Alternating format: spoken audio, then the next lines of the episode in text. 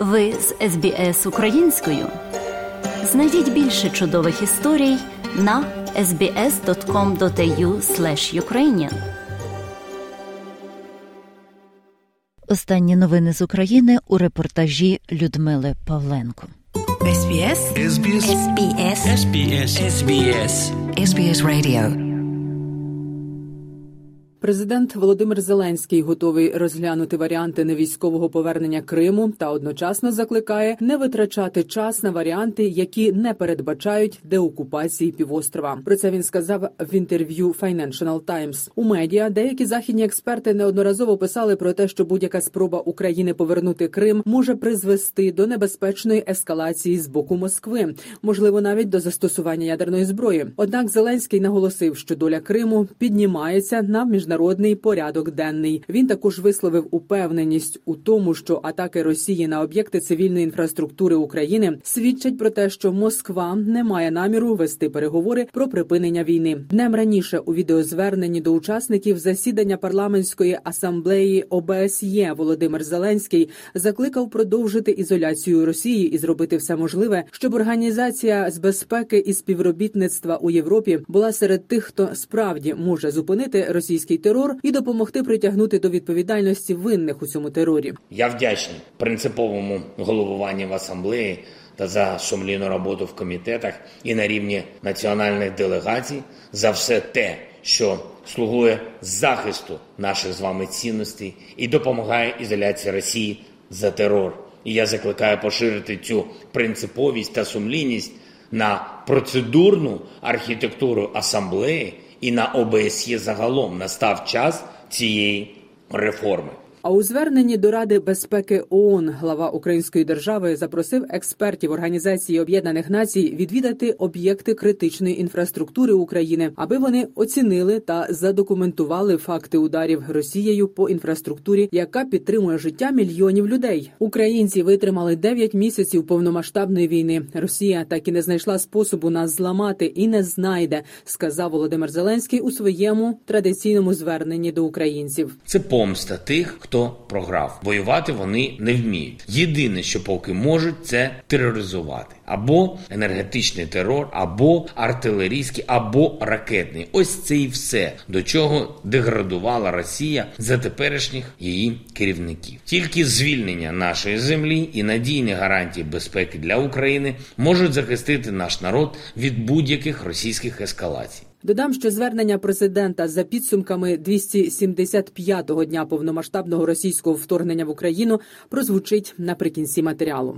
Тим часом Україна готується до можливої наступної масованої російської ракетної атаки. Як зазначив радник міністра внутрішніх справ України Вадим Денисенко, практика показала, що агресорові потрібно 7-10 днів для підготовки масованих ракетних ударів. Тож подібного через такий само проміжок часу не відкидає і українська розвідка, говорить Вадим Денисенко. Я думаю, що у них немає межі на сьогоднішній день, тому вони будуть до останнього використовувати з моєї точки зору всю свою високоточну зброю. Вони розуміють, що зараз з жодної сторони ніхто на них нападати не буде. Потім вони вважають, що вони зможуть за деякий час поновити свої запаси. Тому на жаль, оце от класична історія про 30% ліміт чи там 20% ліміт, там бідні цифри, дехто говорить. В принципі, на цей момент вона у них не працює. У них зараз ну де факто оголена всі східні кордони, тобто мається на увазі Китай, Японія. У них багато в чому оголені були в певний період часу Балтійські кордони. Тобто вони е, чітко розуміють, що зараз проти них ніхто нападати не буде, і тому вони вважають, що вони можуть використовувати е, всю зброю, всю людську силу, все що вони можуть використати, кинувши зараз на території України. Тому на жаль, в принципі, е, ми повинні бути готовими до того, що ще буде кілька серій подібних атак. Делегація міністрів у справах Європи, країн Євросоюзу побувала на місці влучання російських ракет на Київщині. Очолювала делегацію австрійський федеральний міністр з питань ЄС Кароліне Едштадлер. Вона мала зустріч з керівництвом українського парламенту. Як розповів голова Верховної Ради України Руслан Стефанчук, розмовляти з європейськими гостями довелося у бомбосховищі. Обговорили питання потреб України для швидкого усунення руйнувань енергетики та іншої інфраструктури, завданих російською агресією. Щодо рішення Європарламенту про визнання Росії державою спонсором тероризму, Руслан Стефанчук сказав, що великі світові спільноти починають визнавати сутність Росії і правовий статус її як держави спонсора тероризму матиме наслідки у формі більшої ізоляції та суворіших санкцій, каже Стефанчук. Звичайно, ми очікуємо визнання такого рішення насамперед від Сполучених Штатів Америки. Це тривала дискусія. І ми дуже сподіваємося, що такий статус, чи можливо інший спеціальний статус, буде наданий для Російської Федерації. Держава, яка носить такий статус, вона вважається нерукопотисненою в будь-якому світі, і будь-хто хто працює з нею, буде піддаватися найжорстокішим санкціям з боку е, як країн Європейського союзу, так і Сполучених Штатів. Канади, е, Великої Британії, е, азійського світу для нас дуже важливо зараз синхронне визнання і на рівні інших парламентів. І тому я думаю, що якраз це і буде предметом наших перемовин. Після масованої атаки Росії 23 листопада енергетикам вдалося відновити забезпечення понад 50% потреб споживання в Україні. Переважно йдеться про критичну інфраструктуру. Побутові споживачі поки очікують підключення. Вже працює значна частина теплоелектростанцій та гідроелектростанцій. Поступово набирає потужності робота всіх атомних станцій за винятком окупованої Запорізької АЕС. Атомні електростанції забезпечували половину виробництва електроенергії країни. Унаслідок атаки атомні станції були зупинені. Та наразі після вимушеної зупинки повертаються в робочий режим повільно. Така технологічна необхідність. Енергетики пояснюють, після російської ракетної атаки в енергосистемі відбулася системна аварія. Були уражені важливі енергетичні об'єкти. Після таких аварій відновлення триває довше, говорить голова правління національної енергетичної компанії Укренерго Володимир Кудрицький. У нас є чіткий план, е, що робити у випадку там масованих ракетних атак, у випадку масових знеструмлень споживачів. Ми цей план е, в Укренерго зараз е, чітко реалізуємо. Наразі триває робота наших диспетчерів і наших ремонтних бригад, і ремонтних бригад е, обленерго для того, щоб поступово в регіонах, в усіх регіонах нашої держави відновлювалося енергопостачання, з'являлося світло. В пріоритеті у нас знаходяться перш за все об'єкти критичної інфраструктури. Це об'єкти тепло, водопостачання такого плану речі, і далі йдуть уже всі інші споживачі. У реанімації померла сьома людина з тих, хто постраждав у Київській області унаслідок ракетного обстрілу 23 листопада. У передмісті столиці Вишгороді зруйновано чотири багатоповерхівки, дитячий садок та школа. В інших населених пунктах Київщини зазнали руйнувань вісім будинків. Людей евакуювали. Травми дістали чотири десятки людей, серед яких діти, розповідає начальник поліції Київської області Андрій Нєбетов. Шестеро дітей отримали легкі поранення. З ними все гаразд. Наймолодший, нагадаю, дівчинки 5 років. Російські армійці знову завдали ракетного удару по Запоріжжю. Унаслідок обстрілу пошкоджень зазнала будівля лікарні. Про це повідомив голова Запорізької обласної військової адміністрації Олександр Старух. Також російські загарбники продовжували обстрілювати Нікопольщину у Дніпропетровській області з градів та важкої артилерії. А в Херсоні зросла кількість жертв російського обстрілу. Як повідомив голова Херсонської обласної військової адміністрації Ярослав Янушевич, вже відомо про сімох загиблих. Також 21 людина постраждала в результаті російської атаки. Нагадаю, після втечі з правобережжя Херсонщини російська армія щоденно часом по два десятки разів обстрілює місто з лівого берега з артилерії та ракетних систем залпового вогню. На території звільненої Херсонщини прокурори виявили 9 катівень. Також знайшли 432 тіла цивільних людей, які були убиті. Про це заявив генеральний прокурор України Андрій Костін. На деокупованих територіях Київщини та Харківщини триває встановлення усіх обставин та експертиза, сказав генпрокурор Андрій Костін. про ситуацію з розслідування воєнних злочинів на Київщині, Буча, Ірпінь. Суди зараз вже розглядають 29 справ. Тобто ці справи завершені і вже засуджено двоє осіб. І очікується зараз вирок щодо ще двох росіян, які вчинили жорстоке поводження з цивільними особами на Київщині та привласнили їхнє майно. Загалом хочу зазначити, що наразі повідомлено про підозру 99 військовослужбовцям збройних сил Російської Федерації. У організації Об'єднаних Націй перебуває на опрацюванні український проект резолюції щодо створення спеціального трибуналу, який засуджуватиме за злочини агресії вище політичне керівництво Росії. Крім того, українська робоча група готується їхати до Німеччини, Франції, США та Великої Британії, щоб обговорити це питання. Паралельно очікується рішення Європейської комісії, на яких умовах вона буде готова долучитися до створення такого міжнародного трибуналу щодо російського керівництва. Про це розповів один з учасників української робочої групи, головний консультант кабінету керівника офісу президента України Олег Гавриш. У нас вже з початку наступного року починає працювати офіс прокурора в Газі, який буде займатися підготовкою всіх необхідних доказів для того, щоб як тільки з'явиться трибунал. Зразу почали е, з'ясовувати всі обставини, і дуже за короткий термін, там місяць-два, е, видали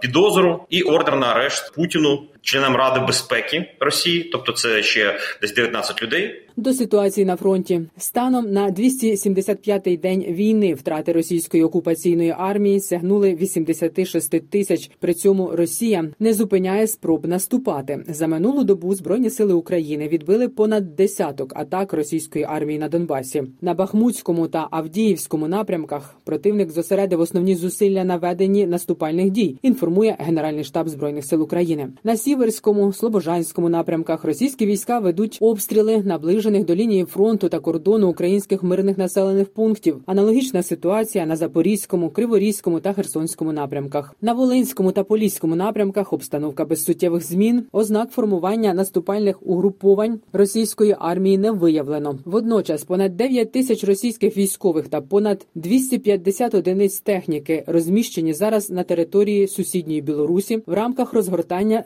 спільного угруповання військ. За інформацією українського генерального штабу, готовність білоруських підрозділів до ведення самостійних наступальних дій низька, але близько 15 тисяч білоруських силовиків готові взяти участь у війні в Україні через обіцяні високі заробітки. Про таке інформує заступник начальника головного оперативного управління Генерального штабу збройних сил України, бригадний генерал Олексій Громов. Противник розповсюджує інформацію та готує свої війська до так званого можливого загострення обстановки в період з 23 по 28 листопада на російсько-українському кордоні. Ним очікується, що НАТО та Україна зажадають захопити прикордонні райони миролюбивої Білорусі та Росії. Це нагадує сценарій вже проведених білорусами навчань у вересні поточного року. На фоні цього Підрозділам російських окупаційних військ, що дислокуються в Білгородській області, визначено встановити мінно-вибухове загородження на територію Російської Федерації. Водночас проводяться заходи з перевірки стану озброєння військової техніки до бойового застосування з відпрацювання порядку бойових дій. Враховуючи зазначену інформацію, було би помилковим виключити проведення ворогам будь-яких провокацій на кордоні.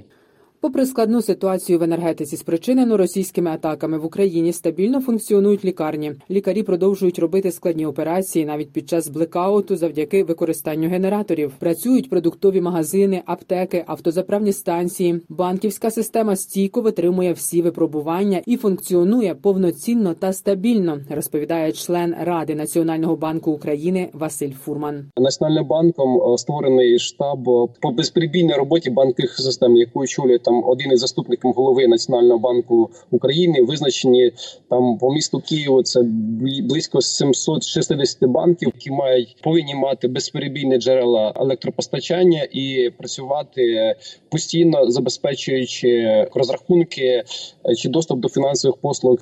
Далі слухайте у повному викладі щоденне звернення президента України Володимира Зеленського за підсумками 275-го дня війни Росії проти України. Бажаю здоров'я, шановні українці. Ключове завдання дня сьогоднішнього, як і інших цього тижня, це енергетика. Від середи по сьогодні вдалося вдвічі скоротити кількість людей, у яких відключається електрика для стабілізації системи. Станом на цей вечір відключення тривають у більшості областей та у Києві. Загалом понад 6 мільйонів абонентів. Вечором середи було відключено майже 12 мільйонів абонентів. Найбільше проблем зараз саме в столиці, а також в Київській області, на Одещині, Львівщині, Вінниччині та Дніпропетровщині. Будь ласка, в усіх регіонах треба, як і раніше, ощадливо споживати електрику. Якщо у вас немає відключення, це не означає, що проблеми вже вирішені. Якщо електрика є, це не означає, що можна одразу вмикати кілька потужних електроприладів. Будь ласка. Щовечора фіксуються стрибки споживання, які викликають збільшення аварійних відключень. Зараз, як і раніше, треба берегти енергію. По всій країні розгорнуті пункти незламності, але знаю, що, на жаль, не у всіх містах місцева влада попрацювала якісно. Зокрема, багато скарг у Києві, фактично нормально забезпечені лише пункти, які розгорнуті на базі ДСНС та на столичному вокзалі. А над іншими пунктами ще, м'яко кажучи, потрібно працювати. Прошу зверніть увагу, кияни потребують більшого захисту. Станом на цей вечір у місті 600 тисяч абонентів відключено. Багато киян були без світла понад 20 або навіть 30 годин. Очікую від мерії якісної роботи. Профанацію з київськими пунктами незламності ніхто нікому не пробачить. Прошу серйозніше. Як і брехню у звітах різного рівня. Був сьогодні у Вишгороді, Вишгороді Київської області, там, де російська ракета зруйнувала житловий будинок і пошкодила будинки фактично цілого кварталу. Шість людей тоді загинули, десятки постраждали. Ми співчуття сім'ям загиблих. Робимо все, щоб допомогти і допомагаємо. Відвідав два пункти незламності у Вишгороді на базі ДСНС і в місцевій школі. Вони облаштовані саме так, як це і має бути. Загалом по країні зараз більше 4 тисяч пунктів, і це відповідальність кожного місцевого керівника, щоб у них реально працювало все, що має бути для людей. Говорив сьогодні з президенткою Єврокомісії Урсулою фон дер Ляйн, подякував їй за рішення надати макрофін на 2,5 мільярди євро. Домовились про ще півмільярда до кінця року та обговорили підготовку пакету підтримки на наступний рік. Також домовились про нові кроки в енергетичній підтримці України. Сьогодні ж взяв участь у саміті в Литві, який присвячений розвитку європейської ідеї, закликав партнерів до нових кроків заради нашої спільної перемоги і подякував Польщі та державам Балтії за їхню принципову позицію щодо обмеження ціни на експорт російських енергоносіїв. Вважаю цілком слушними пропозиції партнерів ввести суттєвіше обмеження ціни на російську нафту, ніж звучало цього тижня. Ввечері підписав чергові укази про нагородження наших воїнів 216 військовослужбовців Збройних сил України, відзначені державними нагородами. Особливо відзначу бійців 71-ї окремої єгерської бригади і 24-го штурмового батальйону Айдар за хоробрість, за результативність у знищенні ворога і проведенні контрнаступальних дій, а також прикордонників Львівського і Могилів-Подільського загонів, які стійко боронять Бахмутський та Авдіївський напрямки. Дякую вам, воїни. Дякую всім, хто воює за нашу державу, хто робить усе, щоб подавити окупанта, які обстрілюють, на жаль, Херсон, Запоріжжя, інші наші міста. Дякую кожному і кожній, хто працює заради України і українців, усім, хто повертає людям тепло, воду, електрику, зв'язок. Слава нашому незламному народу. Слава всім вам. Ви молодці. Слава Україні! Подобається? Поділитися, прокоментуйте. Слідкуйте за SBS українською на Facebook.